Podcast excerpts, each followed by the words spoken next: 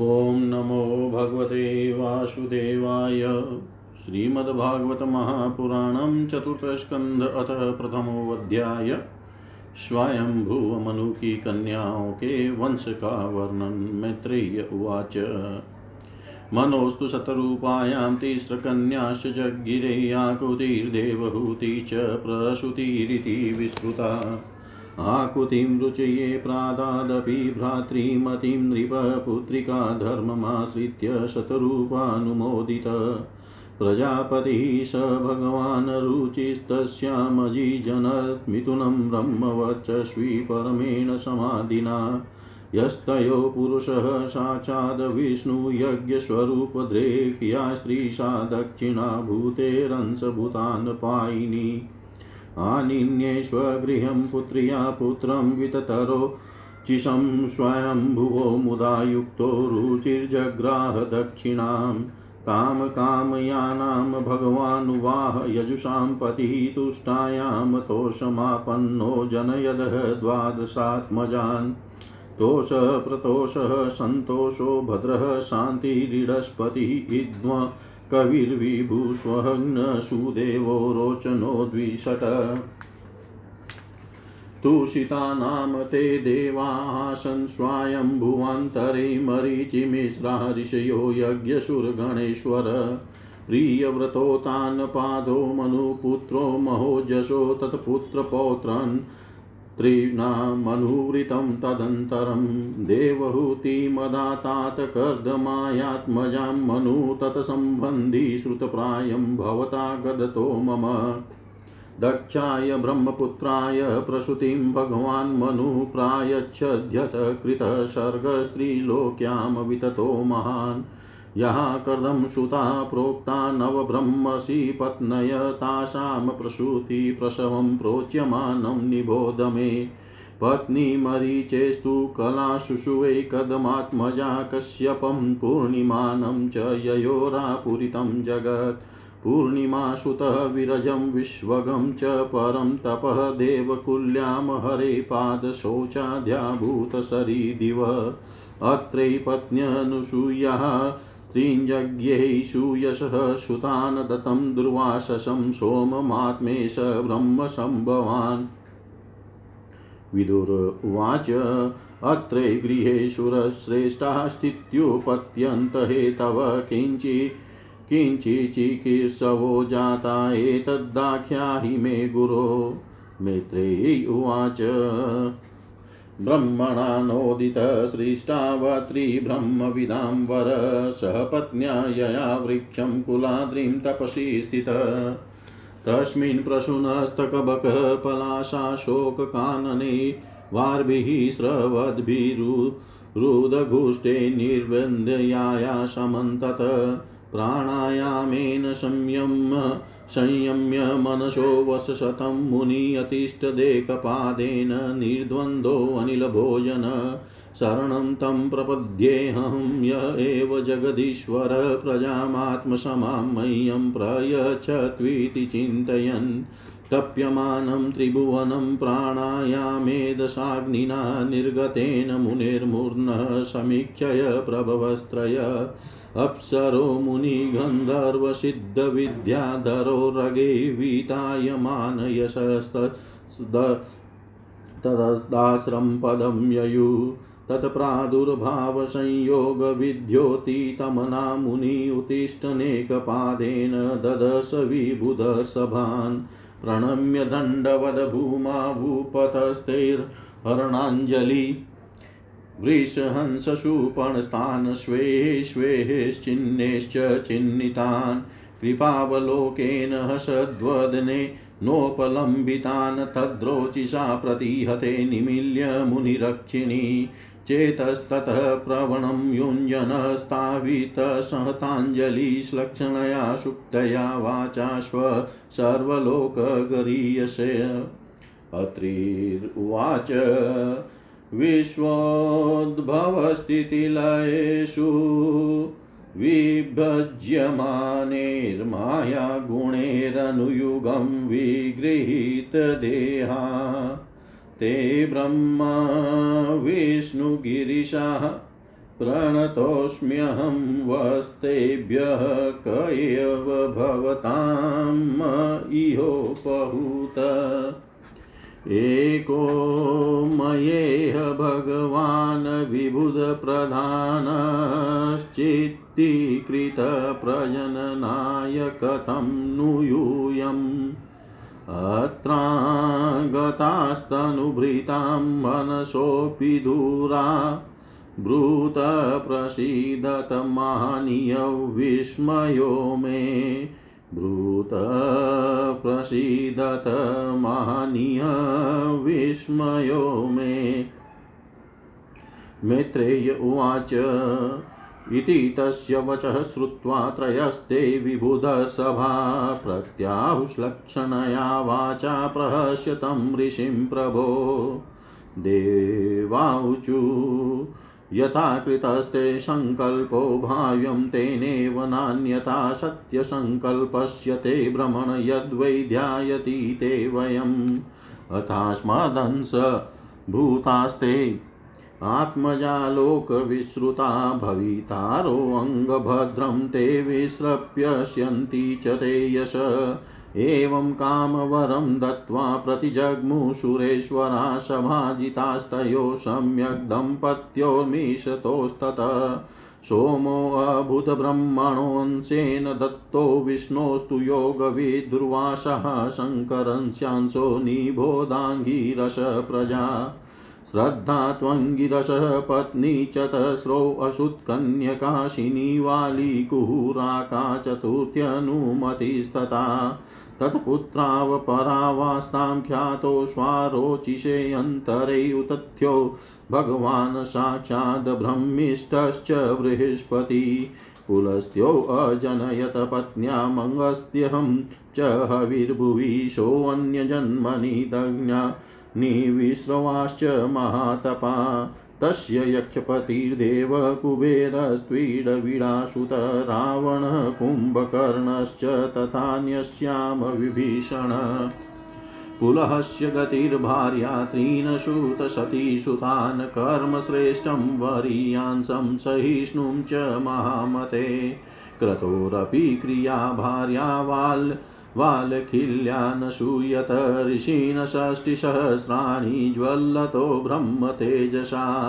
ऊर्जायां जगिरे पुत्रा वसिष्ठस्य परन्तप चित्रकेतु प्रधानास्ते सप्त ब्रह्मसयोमला चित्रकेतुशुरोचिश्च विरजामित्र एव च उल्बनो वसुभृधानो द्युमानशक्त्यादयो परे चितिस्तव सर्वण पत्नी लेभे पुत्रं धृतव्रतं दध्यञ्चमश्व शिरसं भृगोर्वंशं निबोध मे भृगुख्यात्या महाभागपत्न्यां पुत्रान् जीजनधातारं च विधातारं श्रियं च भगवत्पराम् आयतिं नियतिं चेव सुते मेरुस्तयोर्दात ताभ्यां तयोर्भवतां मृकण्डप्राण एव च मार्कण्डेयो मृकण्डस्य प्राणाद् वेदशिरा मुनिः कविश्च भार्गवो यस्य भगवानुशनासुत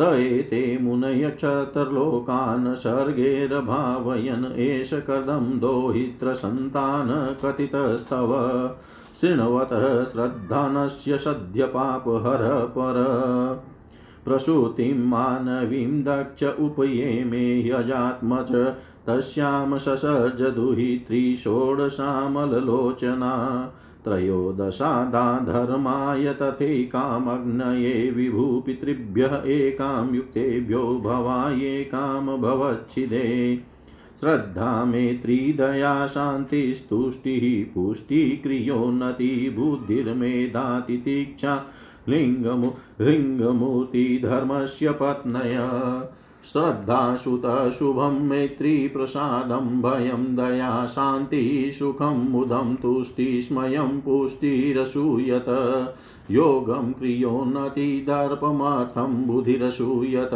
मेधा स्मृतिं तितिक्षा तु क्षेम लिहि प्रश्रयं सुतं मूर्तिः सर्वगुणोत्पत्तिर्नरनारायणावृषि ययोर्जन्मन्यदो विश्वमभ्यनन्दत सुन्निवृतं मन्नांसि ककुभो वाता प्रसेधु सरितोद्रय दिव्यवाद्यन्ततुर्याणि पेतु कुसुमवृष्टय मुनयस्तुष्टुतुष्टाः जगुर्गन्धर्वकिन्नरा नृत्यन्ति स्म स्त्रियो देव्य आशित परममङ्गलम् देवा ब्रह्मादय सर्वे उपतस्तुरभीष्टवे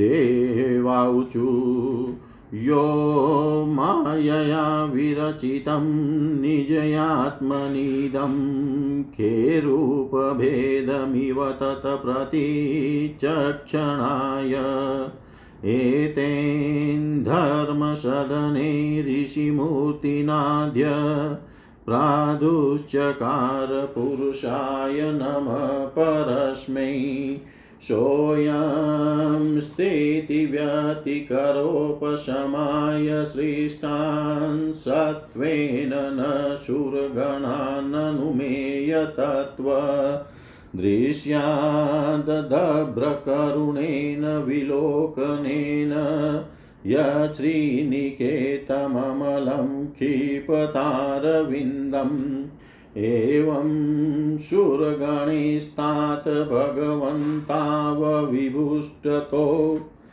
लब्धावलोकैर्यतुरर्चितो गन्धमादन् ताविमो वै भगवतो हरिरंसा विहागतो भारव्ययाय च भुव कृष्णो यदुकुरुद्वहो स्वाहा भीमानिचाग्निरात्मजास्त्रिनजीजनत् पावकं पवमानं च शुचिं नहुत भोजनम् तेभ्योऽग्नयः समभवन् चत्वारिश्च पञ्च च त एवैकोनपञ्चाशत् साकं पितृपितामहे वेतानिके कर्मणि यन्माभिब्रह्मवादिभिः आग्नेय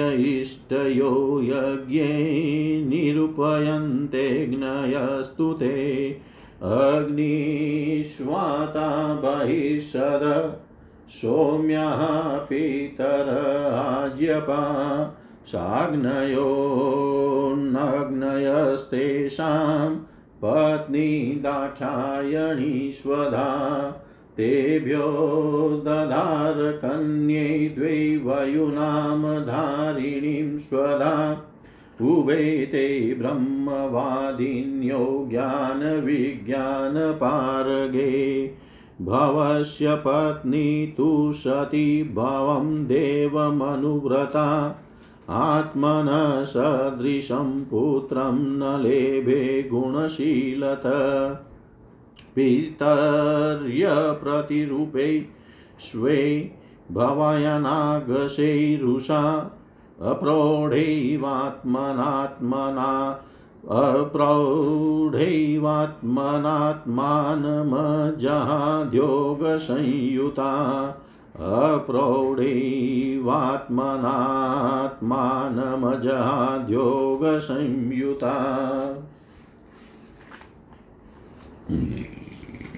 श्री मैत्रेय जी कहते हैं, विदुर जी स्वयं भूमनु के महारानी शतरूपा से प्रियव्रत और उत्तानपाद इन दो पुत्रों के सिवा 3 कन्याएं भी हुई थी।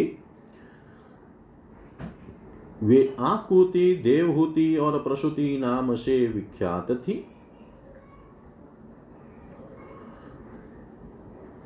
आकुति का यद्यपि उसके भाई थे तो भी महारानी शतरूपा की अनुमति से उन्होंने रुचि प्रजापति के साथ पुत्री का धर्म के अनुसार विवाह किया।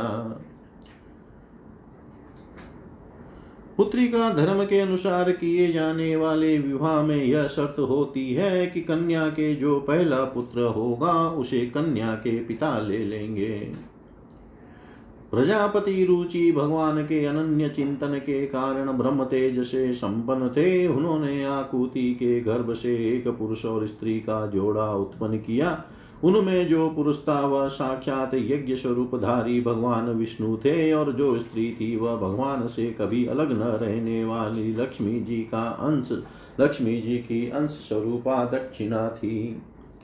मनु जी अपनी पुत्री आकुति के उस परम तेजस्वी पुत्र को बड़ी प्रसन्नता से अपने घर ले आए और दक्षिणा को रुचि प्रजापति ने अपने पास रखा।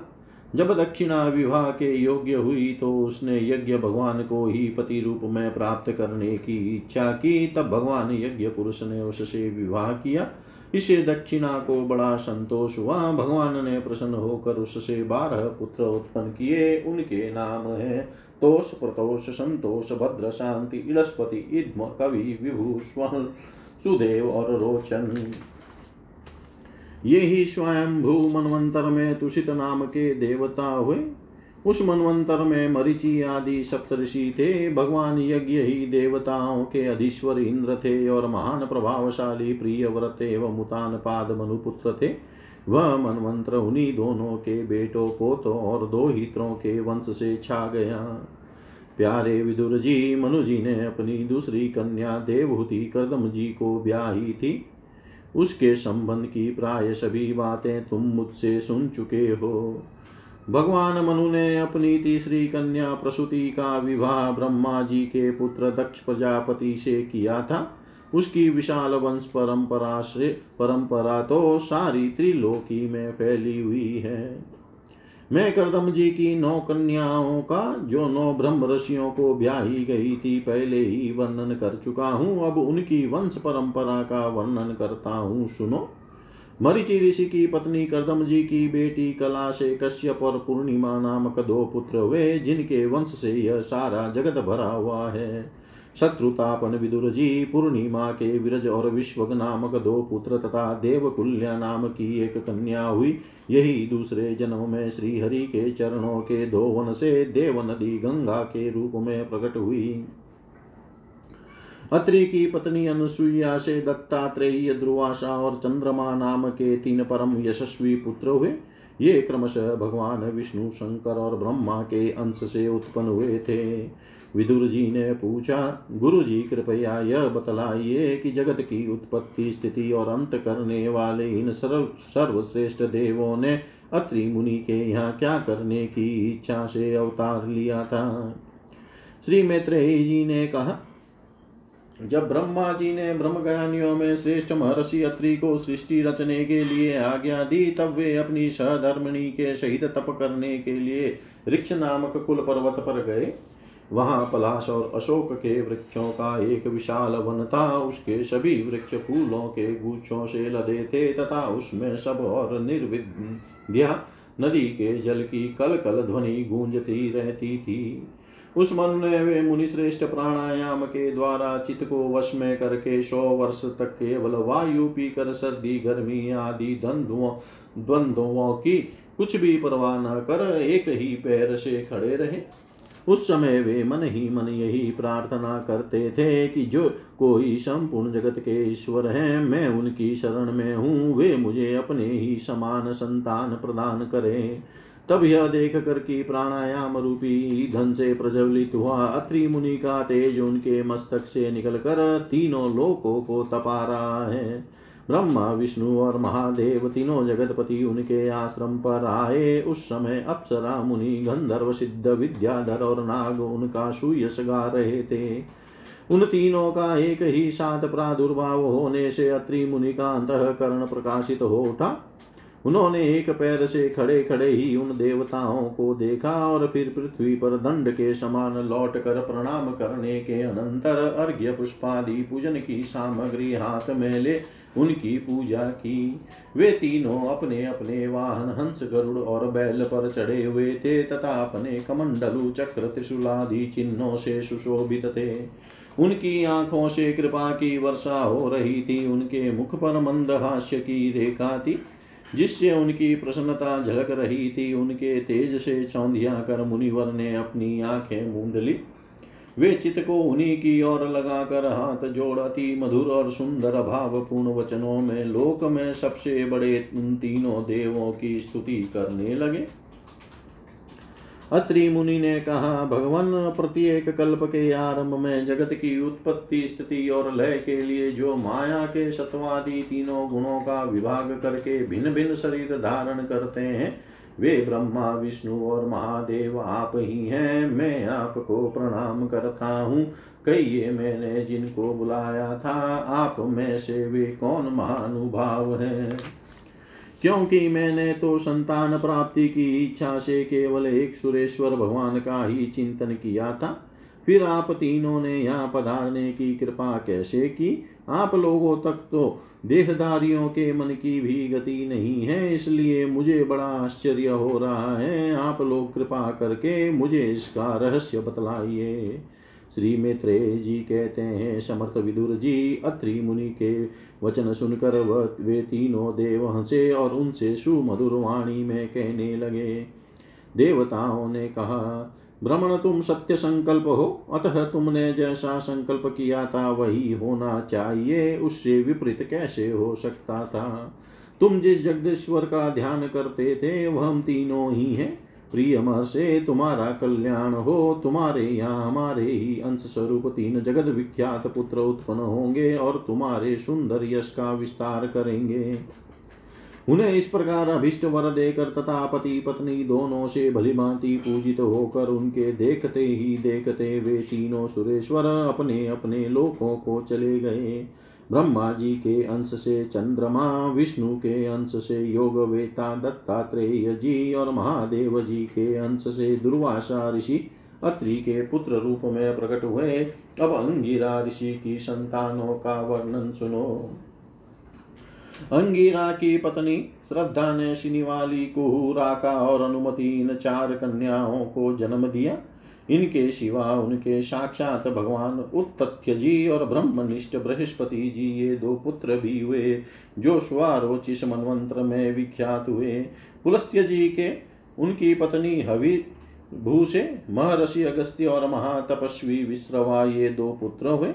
इनमें अगस्त्य जी दूसरे जन्म में जठराग्नि हुए। विश्रवा मुनि के इडविडा के गर्भ से यक्षराज कुबेर का जन्म हुआ और उनकी दूसरी पत्नी केशिनी से रावण, कुंभकर्ण एवं विभीषण उत्पन्न हुए। महामते महर्षि पुलह की स्त्री परम साध्वी गति से कर्म श्रेष्ठ वरियान और सहिष्णु ये तीन पुत्र उत्पन्न हुए। इसी प्रकार क्रतु की पत्नी क्रिया ने ब्रह्म तेज से दिदीप्यमान बालखिल्यादि 60,000 ऋषियों को जन्म दिया।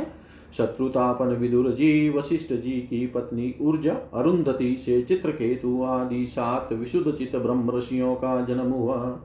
उनके नाम चित्रकेतु, सुरोचि, विरजा, मित्र, उल्बन, वसु, भृध्यान और द्युमान थे। इनके शिवा उनकी दूसरी पत्नी से शक्ति आदि और भी कई पुत्र हुए। अथर्वा मुनि की पत्नी चीति ने यंग दधीचि नामक एक तपोनिष्ठ पुत्र प्राप्त किया, जिसका दूसरा नाम अश्वशीरा भी था। अब भृगु के वंश का वर्णन सुनो। महाभाग भृगु जी ने अपनी भार्या ख्याति से धाता और विधाता नामक पुत्र तथा श्री नाम की एक भगवत परायणा कन्या उत्पन्न की। मेरु ऋषि ने अपनी आयति और नियति नाम की कन्याएं क्रमशः धाता और विधाता को ब्याही। उनसे उनके मृकंड और प्राण नामक पुत्र हुए। उनमें से मृकंड के मार्कंडेय और प्राण के मुनीश्वर वेदशीरा का जन्म हुआ। भृगु जी के एक कवि नामक पुत्र भी थे। उनके भगवान उशना शुक्राचार्य हुए। विदुर जी, इन सब मुनीश्वरों ने भी संतान उत्पन्न करके सृष्टि का विस्तार किया। इस प्रकार मैंने तुम्हें यह कर्दम जी के 2 हित्रों की संतान का वर्णन सुनाया। जो पुरुष इसे श्रद्धा पूर्वक सुनता है उसके पापों को यह तत्काल नष्ट कर देता है।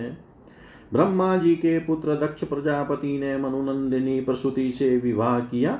उससे उन्होंने सुंदर नेत्रों वाली 16 कन्याएं उत्पन्न की। भगवान दक्ष ने उनमें से 13 धर्म को, 1 अग्नि को, 1 समस्त पितृगण को और 1 संसार का संहार करने वाले तथा जन्म मृत्यु से छुड़ाने वाले भगवान शंकर को दी।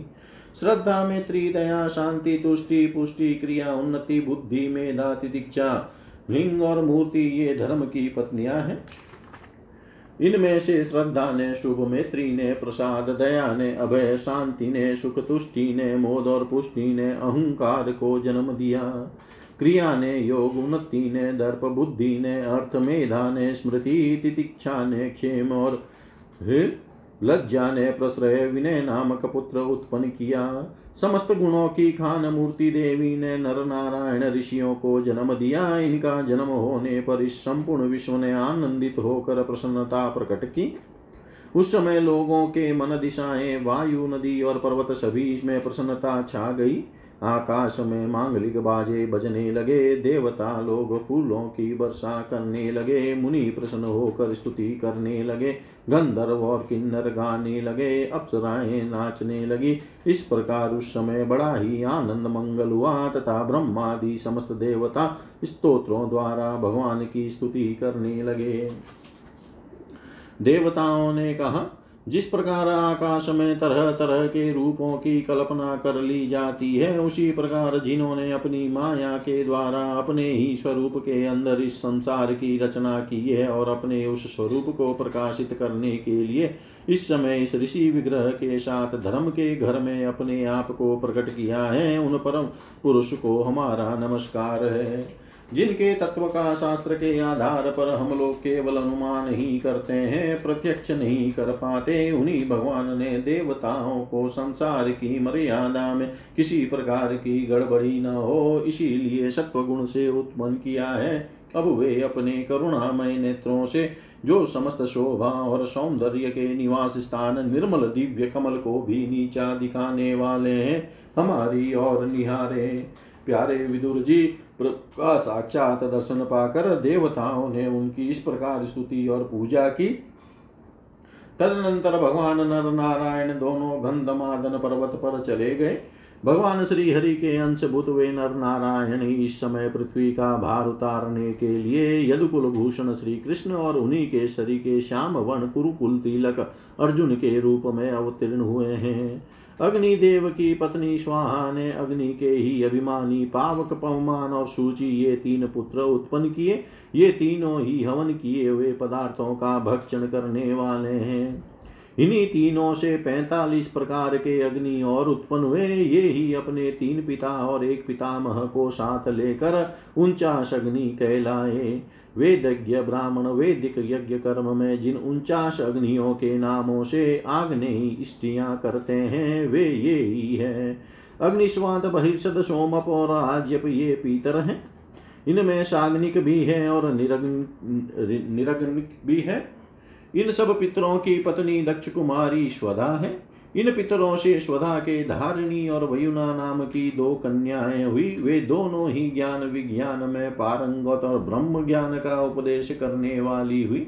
महादेव जी की पत्नी सती थी। वे सब प्रकार से अपने पति देव की सेवा में संलग्न रहने वाली थी, किंतु अनेक उनके अपने गुण और शील के अनुरूप कोई पुत्र नहीं हुआ, क्योंकि सती के पिता दक्ष ने बिना ही किसी अपराध के भगवान शिव जी के प्रतिकूल आचरण किया था।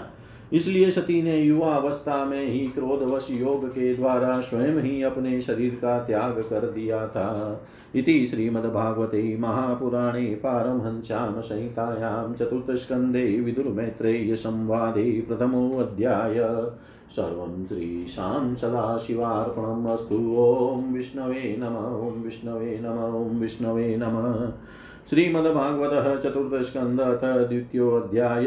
भगवान शिव और दक्ष प्रजापति का मनोमालिन्य। विदुर उवाच, भवेशिलवतां श्रेष्ठे दक्षो दुहित्रिवत्सल विद्वेषमकोरत कस्मादनादृत्यात्मजां सतीं कस्तं चराचर गुरुं निर्वेरं शांत विग्रहम् आत्मा रामं कथं द्वेष्टि जगतो देवतं महत् एतदाख्यायि मे भ्रमण जामातु श्वशुरस्य च विद्वेषस्तु यतः प्राणास्त्यत्य जेदुरस्य जानसति। मैत्रेय उवाच, पुरा विश्वसृजाम शत्रैः समेता परमशय तथामर्गणा सर्वैः सानुगा मुनियोग्नय तत्र प्रविष्टमृषयो दृष्टवार्कमिव रोचिषा भ्राजमानं वितिमिरं कुर्वन्तं तन्महत्सद उदतिष्ठन सदस्यास्ते स्वधिष्णयेभ्यः साग्नयरिते विरिञ्चं सर्वं च तद्भासाक्षिप्तचेतस सदसस्पतिर्भिदक्षो भगवान् साधु सत्कृत अजम लोकगुरुं नत्वा निषसाद तदाज्ञया प्रांगनिषन्नं मृडं दृष्ट्वा नामृष्य तदनादृत उवाच वामं चक्षुर्भ्यामभिवीक्षय दहनिव श्रूयतां ब्रह्मर्षयो मे स देवाः साग्नय साधूनां ब्रुवतो वृतं नाज्ञानान् च मत्सरात् अयं तु लोकपालानां यशोऽग्नो निरपत्रपसद्भिराचरितः पन्था येन स्तब्धेन दूषितः एष मे शिष्यतां प्राप्तो यन्मे दुहितुरग्रहीतप्राणिं विप्राग्निमुखत सावित्र्या इव साधुवत् गृहीत्वा मृगशावाक्या पाणिं मर्कटलोचन प्रत्युत्थानाभिवादाय वाचाप्यकृतनोचितम् लुप्तक्रियाया सूचये मानिने भिनसे तवे अन्निच्छनप्यदां बालां शूद्रायेवो सतिं गिरं प्रेतवासेषु घोरेषु प्रेतेर्गुणगणे वृत अटत्युन्मतवन्नग्नो व्युक्तकेशो हसन रुदन् चिता भस्मकृतस्नान प्रेतस्नग्नरस्तिभूषण शिवापदेशो शिवो मतो मतजन प्रियपति प्रमतभूतानां तमो मात्रात्मकात्मनां तस्मा उन्मादनाताय नष्टशोचाय दुहृदे दत्ता बत मया साध्वी चोदिते परमेष्टिना मेत्रेय उवाच विनिन्देव स गिरीशमप्रतीपमवस्थितं दक्षो अताप उपस्पर्शय क्रुधः सप्तुं प्रचक्रमे अयं तु देवयजन इन्द्रोपेन्द्रादिभिर्भव सहभागं न लभतां देवे देवगणादम निषिध्यमानस सदस्य मुख्ये दक्षो गिरित्राय विसृज्य शापं तस्माद्विनिष्क्रम्य विवृतमन्युर्जगाम कौरव्य निजं निकेतनम् विज्ञाय शापं गिरिशानुगाग्रणीन् नन्दीश्वरो रोषकषाय दूषित दक्षाय शापं विषसजं दारुणये चान्वमोदस्तद्वाच्यतां द्विजा य एतन्मात्र्यमुद्दिश्य भगवत्य प्रतिद्रुहि द्रुह्यत्यज्ञः पृथग् दृष्टिस्तत्त्वतो विमुखो भवेत् गृहेषु कुटधर्मेषु शक्तो ग्राम्य सुखे च या कर्मतन्त्रं वितनुते वेदवादविपन्नधि बुधद्यपराभिध्यायिना विस्मृतात्मगति पशुस्त्रिकामसोऽस्त्वतितरां दक्षो बस्तमुखो चिरात् विद्याबुद्धिर्विद्यायां कर्ममय्यामसो जड संसरन्त्विह ये चामु मनु सर्वावमानिनम् गिरश्रुताया पुष्पिण्या मधुगन्धेन भूरिणा मत्ना चोन्मतितात्मान् समूयन्तु हरद्विष सर्वभक्षा द्विजावृत्यै धृतविद्या तपोव्रता वितदेहिन्द्रिया रामा याचका विचरन्त्विह तस्येवं ददत्त शापं श्रुत्वा द्विजकुलाय वै भृगुप्रत्यश्रैजशापं ब्रह्मदण्डं दुरत्ययम् भवव्रतधरा ये च तान् समनुव्रता पाखण्डिनस्ते भवन्तु सशास्त्रपरिपन्थिन नष्टशोचा मूढधियो जटा भस्मास्तिधारिण विशन्तु शिवदीक्षायां यत्र देवसुराशवम् ब्रह्म च ब्राह्मणाश्चैव यद्यूयं परिनिन्दत सेतुं विदारणं पुंसामत पाखण्डमाश्रितः एष एव हि लोकानां शिवपन्था सनातन यं पूर्वे चानुसन्तस्तुर्यत्प्रमाणं जनार्दन तद्ब्रह्म परमं शुद्धं सतामवात्मसनातनं विगर्यं यात पाषण्डं देवं वो यत्र भूतराट् मेत्रेय उवाच तस्येवं वदत शापं भृगोस भगवान् भवनिष्क्राम तत किञ्चिद् विमनायैव सानुग ते अपि विश्वसृज शतं सहस्रपरिवत्सरान् समिदाय महेश्वास यत्रेज्य ऋषभो हरि आप्लुत्यावभृतं यत्र गंगां यमुनयान्विता विरजेनात्मना स्वं धाम ययुस्तत विरजेनात्मना सर्वेष्वं स्वं धाम ययुस्तत। विदुर जी ने पूछा, ब्राह्मण प्रजापति दक्ष तो अपनी लड़कियों से बहुत ही स्नेह रखते थे। फिर उन्होंने अपनी कन्या सती का अनादर करके शीलवानों में सबसे श्रेष्ठ श्री महादेव जी से द्वेष क्यों किया? महादेव जी भी चराचर के गुरु वैर रहित शांत मूर्ति आत्मा राम और जगत के परम आराध्य देव हैं, उनसे भला कोई क्यों वैर करेगा?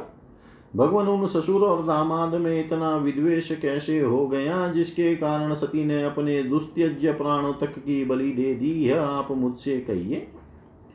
श्री मैत्रेय जी ने कहा, विदुर जी, पहले एक बार प्रजापतियों के यज्ञ में सब बड़े बड़े ऋषि देवता मुनि और अग्नि आदि अपने अपने अनुयायियों के सहित एकत्र हुए थे। उसी समय प्रजापति दक्ष ने भी उस सभा में प्रवेश किया। वे अपने तेज से सूर्य के समान प्रकाशमान थे और उस विशाल सभा भवन का अंधकार दूर किए देते थे। उन्हें आया देख ब्रह्मा जी और महादेव जी के अतिरिक्त अग्नि पर्यंत सभी सभासद उनके तेज से प्रभावित होकर अपने अपने आसनों से उठकर खड़े हो गए। इस प्रकार समस्त सभासदों से भली भांति समान प्राप्त करके तेजस्वी दक्ष जगत पिता ब्रह्मा जी को प्रणाम कर उनकी आज्ञा से अपने आसन पर बैठ गए। परंतु महादेव जी को पहले से ही बैठा देख तथा उनसे अभ्युत्थान आदि के रूप में कुछ भी आदर न पाकर दक्ष उनका यह व्यवहार सहन न कर सके। उन्होंने उनकी और टेढ़ी नजर से इस प्रकार देखा मानो उन्हें वे क्रोधाग्नि से जला डालेंगे। फिर कहने लगे, देवता और अग्नियों के सहित समस्त ब्रह्मर्षि गण मेरी बात सुने। मैं ना समझी या द्वेषवश नहीं कहता बल्कि शिष्टाचार की बात कहता हूँ। यह निर्लज महादेव समस्त लोकपालों की पवित्र कीर्ति को धूल में मिला रहा है। देखिए, इस घमंडी ने सतपुरुषों के आचरण को लांछित एवं मटियामेट कर दिया है। बंदर के से नेत्र वाले इसने सतपुरुषों के समान मेरी सावित्री सरीखी मृगनयनी पवित्र कन्या का अग्नि और ब्राह्मणों के सामने पानी ग्रहण किया था, इसलिए यह एक प्रकार मेरे पुत्र के समान हो गया है। उचित तो यह था कि यह उठकर मेरा स्वागत करता, मुझे प्रणाम करता, परंतु इसने वाणी से भी मेरा सत्कार नहीं किया। हाँ, जिस प्रकार शूद्र को कोई वेद पढ़ा दे उसी प्रकार मैंने इच्छा न होते हुए भी भावी वशिष्ठ को अपनी सुकुमारी कन्या दे दी। इसने सत्कर्म का लोप कर दिया। यह सदा अपवित्र रहता है, बड़ा घमंडी है और धर्म की मर्यादा को तोड़ रहा है। यह प्रेतों के निवास स्थान भयंकर शमशानों में भूत प्रेतों को साथ लिए घूमता रहता है। पूरे पागल की तरह सिर के बाल बिखेरे नंग धड़ंग भटकता है, कभी हंसता है कभी रोता है। यह सारे शरीर पर चीता की अपवित्र भस्म लपेटे रहता है। गले में भूतों के पहनने योग्य नरमुंडों की माला और सारे शरीर में हड्डियों के गहने पहने रहता है। यह बस नाम भर का ही शिव है, वास्तव में है पूरा शिव अमंगल रूप। जैसे यह स्वयं मतवाला है वैसे ही इसे मतवाले ही प्यारे लगते हैं। भूत प्रेत प्रमथ आदि नीरे तमोगुणी स्वभाव वाले जीवों का यह नेता है। अरे, मैंने केवल ब्रह्मा जी के बहकावे में आकर ऐसे भूतों के सदा सरदार आचारहीन और दुष्ट स्वभाव वाले को अपनी भोली भाली बेटी ब्याह दी। श्री मैत्रेय जी कहते हैं, विदुर जी, दक्ष ने इस प्रकार महादेव जी को बहुत कुछ बुरा भला कहा, तथापि उन्होंने इसका कोई प्रतिकार नहीं किया। वे पूर्ववत निश्चल भाव से बैठे रहे। इससे दक्ष के क्रोध का पारा और भी ऊंचा चढ़ गया और वे जल हाथ में लेकर उन्हें शाप देने को तैयार हो गए। दक्ष ने कहा, यह महादेव देवताओं में बड़ा ही अदम है। अब से इसे इंद्र उपेंद्र आदि देवताओं के साथ यज्ञ का भाग न मिले। उपस्थित मुख्य मुख्य सभासदों ने उन्हें बहुत मना किया, परंतु उन्होंने किसी की न सुनी, महादेव जी को शाप दे ही दिया। फिर वे अत्यंत क्रोधित हो सभा से निकलकर अपने घर चले गए। जब श्री शंकर जी के अनुयायियों में अग्रगण्य नंदीश्वर को मालूम हुआ कि दक्ष ने शाप दिया है, तो वे क्रोध से तमतमा उठे और उन्होंने दक्ष तथा उन ब्राह्मणों को जिन्होंने दक्ष के दुर्वचनों का अनुमोदन किया था, बड़ा भयंकर शाप दिया। वे बोले, जो स्मरण धर्मा शरीर में ही अभिमान करके किसी से भी द्रोह न करने वाले भगवान शंकर से द्वेष करता है, वह भेद बुद्धि वाला मूर्ख दक्ष तत्व ज्ञान से विमुख ही रहे। यह चातुर्मास्य यज्ञ करने वाले को अक्षय पुण्य प्राप्त होता है आदि अर्थवाद रूप वेद वाक्यों से मोहित एवं विवेक भ्रष्ट होकर विषय सुख की इच्छा से कपट धर्म में गृहस्थाश्रम में आसक्त रहकर कर्म कांड में ही लगा रहता है। इसकी बुद्धि देहादि में आत्मभाव का चिंतन करने वाली है, उसके द्वारा इसने आत्मस्वरूप को भुला दिया है। यह साक्षात पशु के समान है, अतः अत्यंत स्त्री लंपट हो और शीघ्र ही इसका मुंह बकरे का हो जाए। यह मूर्ख कर्ममयी अविद्या को ही विद्या समझता है, इसलिए यह और जो लोग भगवान शंकर का अपमान करने वाले इस दुष्ट के पीछे पीछे चलने वाले हैं, वे सभी जन्म मरण रूप संसार चक्र में पड़े रहे। वेदवाणी रूप लता फलश्रुति रूप पुष्पों से सुशोभित है, उसके कर्म फल रूप मनमोहक गंध से इनके चित्त क्षुब्ध हो रहे हैं। इससे ये शंकर द्रोही कर्मों के जाल में ही फंसे रहे।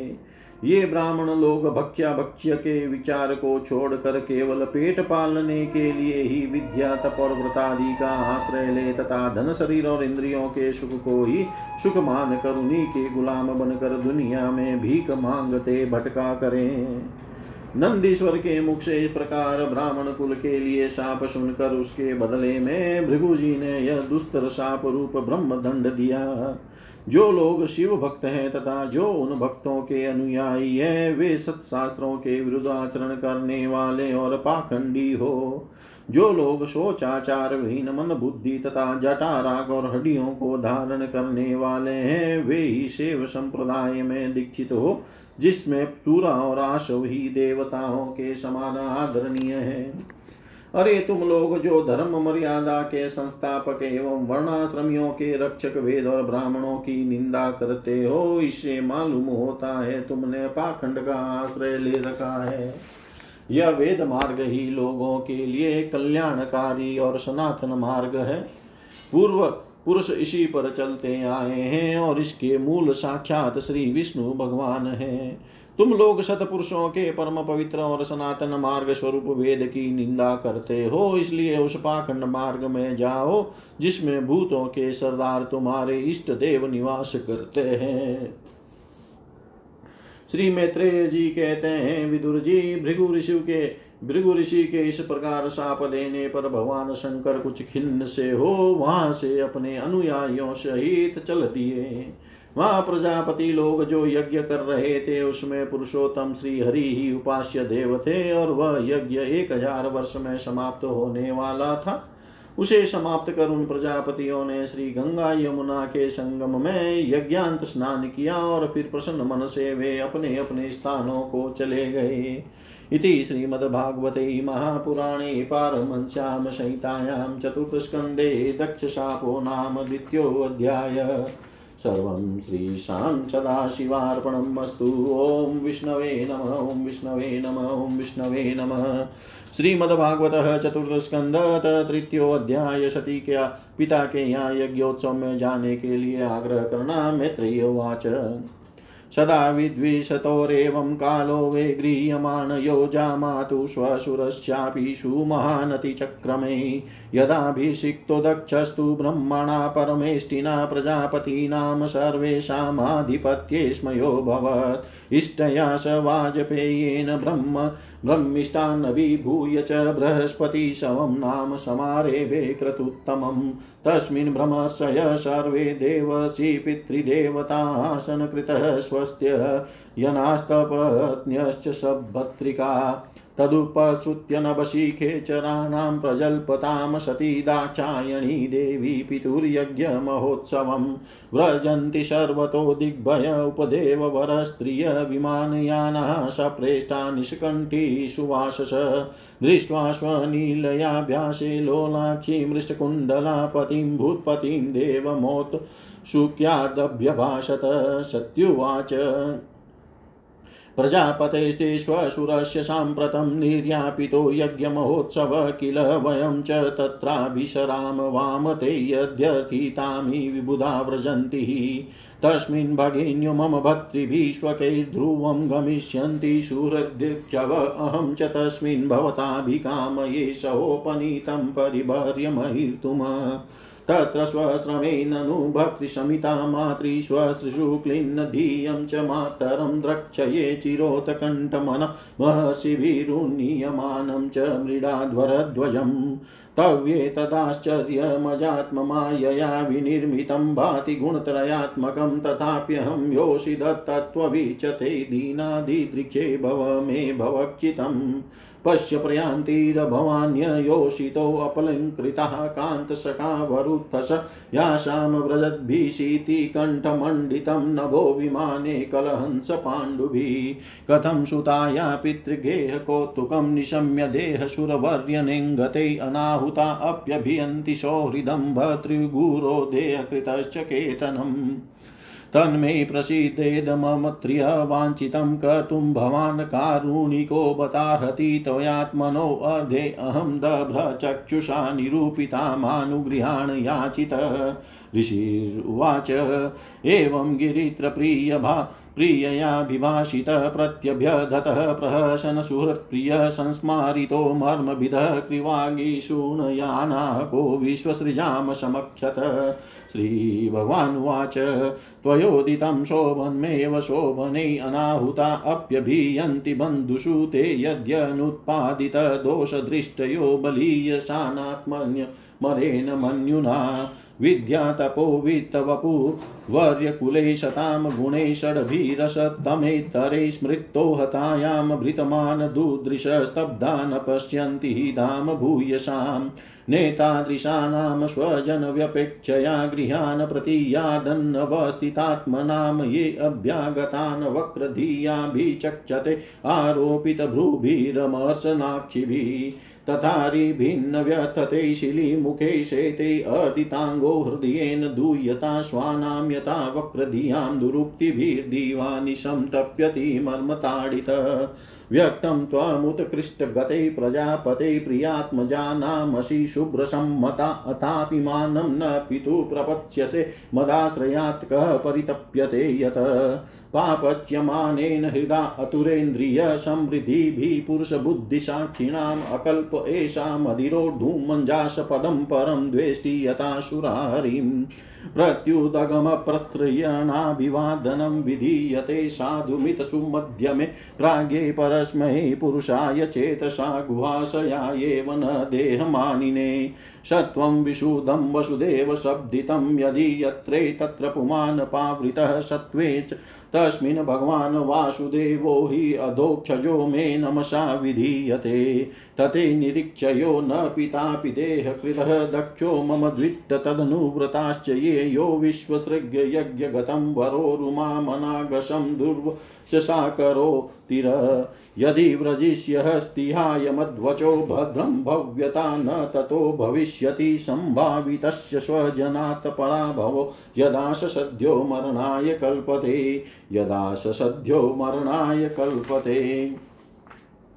श्री मैत्रेय जी कहते हैं, विदुर जी, इस प्रकार उन ससुर और दामाद को आपस में वैर विरोध रखते हुए बहुत अधिक समय निकल गया।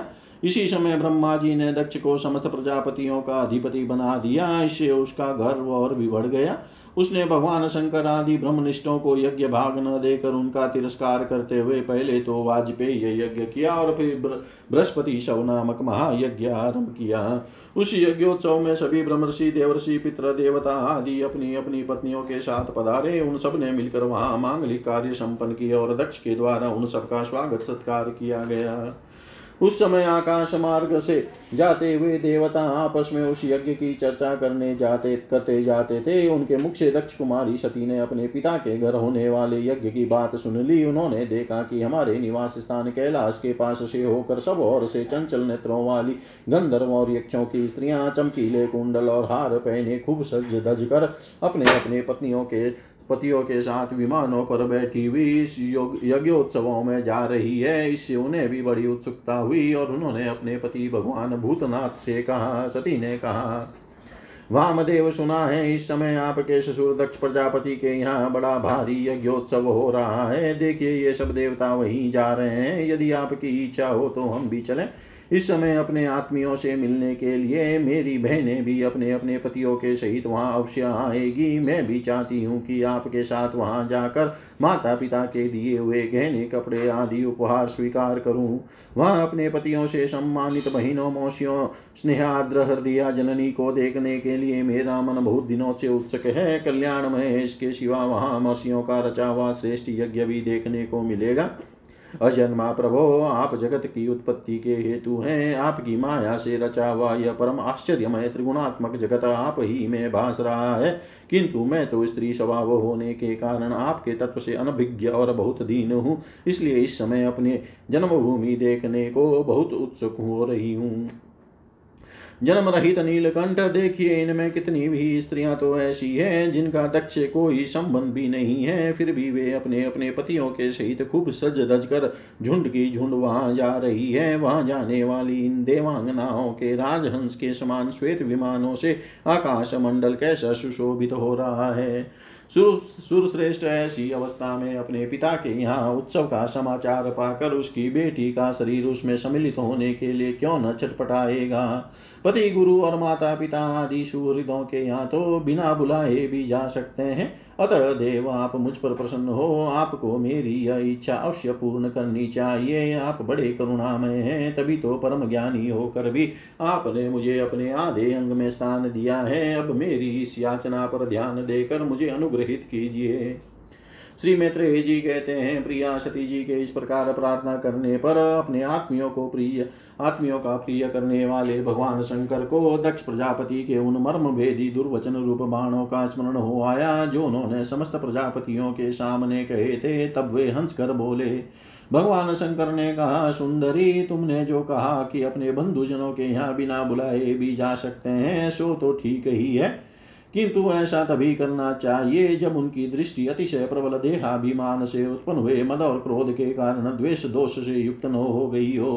विद्या, तप, धन, सुदृढ़ शरीर, युवावस्था और उच्चकुल, ये 6 सत्पुरुषों के तो गुण हैं, परंतु नीच पुरुषों में ये ही अवगुण हो जाते हैं, क्योंकि इनसे उनका अभिमान बढ़ जाता है और दृष्टि दोष युक्त हो जाती है एवं विवेक शक्ति नष्ट हो जाती है। इसी कारण वे महापुरुषों का प्रभाव नहीं देख पाते। इसी से जो अपने यहाँ आए वे पुरुषों को कुटिल बुद्धि से भौं चढ़ाकर रोष भरी दृष्टि से देखते हैं। उन अव्यवस्थित चित लोगों के यहाँ ये हमारे बांधव हैं ऐसा समझकर कभी नहीं आना चाहिए। देवी शत्रुओं के बाणों से बिंध जाने पर भी ऐसी व्यथा नहीं होती जैसे अपने कुटिल बुद्धि स्वजनों के कुटिल वचनों से होती है, क्योंकि बाणों से शरीर छिन्न भिन्न हो जाने पर तो जैसे तैसे निद्रा आ जाती है, किंतु कुवाक्यों से मर्मस्थान विद हो जाने पर तो मनुष्य हृदय की पीड़ा से दिन रात बेचैन रहता है। सुंदरी, अवश्य ही मैं यह जानता हूँ कि तुम परमोन्नति को प्राप्त हुए दक्ष प्रजापति को अपनी कन्याओं में सबसे अधिक प्रिय हो, तथापि मेरी आश्रिता होने के कारण तुम्हें अपने पिता से मान नहीं मिलेगा, क्योंकि वे मुझसे बहुत जलते हैं।